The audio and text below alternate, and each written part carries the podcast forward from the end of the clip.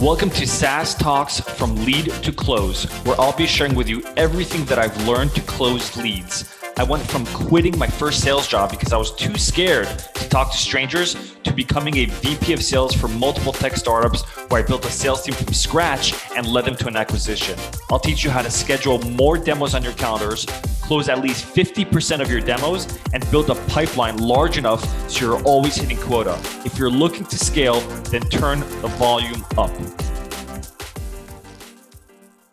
There are three types of objections in sales.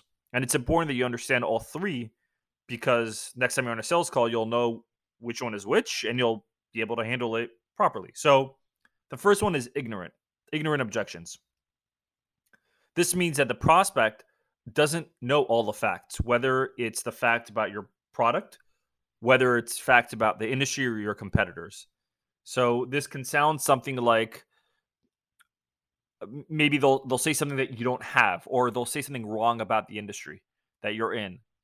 I, I eh, you'd have to figure out on your own what that is for your industry and your and your buyer persona. But think about all the objections that the prospect has said something that is totally not true, and you knew that that was because they just didn't know. That is called ignorant objections. They don't know all the facts. So when you get that type of objection, your goal is to educate them, give them the facts show them reports or studies or something that would show the truth. All right. So that's number one. Number two, confused, confused objections. This means that the prospect actually needs clarity. So the common one for this is pricing.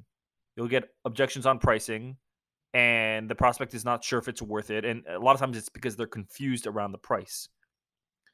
Another common confused confused objection is around features they are confused. They think your feature does something based on how you explained it, but you potentially didn't explain it correctly, or they didn't understand it, or they didn't connect the dots properly. So you need to find clarity. How do you find clarity? By asking them, hey, what about this do you feel wouldn't work for you? And when you ask them that question, they'll start telling you what wouldn't work for them.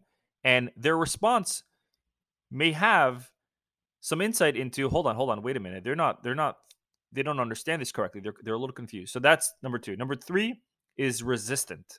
Resistant objections means that the prospect has built a personal barrier against making a switch. The most common one I've seen for this one is if they are coming from a competitor.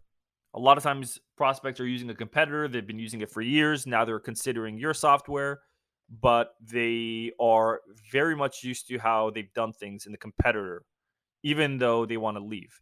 And so what you'll find is that sometimes they just stay with how they're currently doing things, the status quo. That's a harder one. That's a hard one to overcome. So the way I'd like to overcome this, and I and I'd suggest people do this, is proactively bring up the objection. So if you know you're talking to a prospect that is coming from a competitor, tell them that you know that they've been using the competitor for a while and that that competitor is probably great, but you are not your competitor. There are things that you do differently, but you still get to the same objective that the prospect wants to achieve within a feature. So it's important that you recognize which objection you're getting from the prospect so you can tailor your responses. Now, I want to make a point here. Anything that doesn't fall as ignorant, confused, or a resistant objection is a condition. It's not an objection, it's a condition. A condition means you can't really do anything about it. So, prospect was going to make a decision to choose your software, but they got fired. Well, you're not going to. That's not an objection.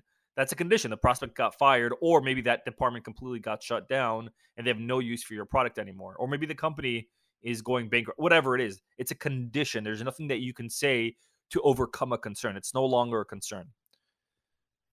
Handling objections is difficult if you don't know how to identify what is what um, but if you focus on the type of responses you're getting from prospects, you'll be able to easily handle them. Remember, conditions are very, very different. They're not objections. So don't try to handle those.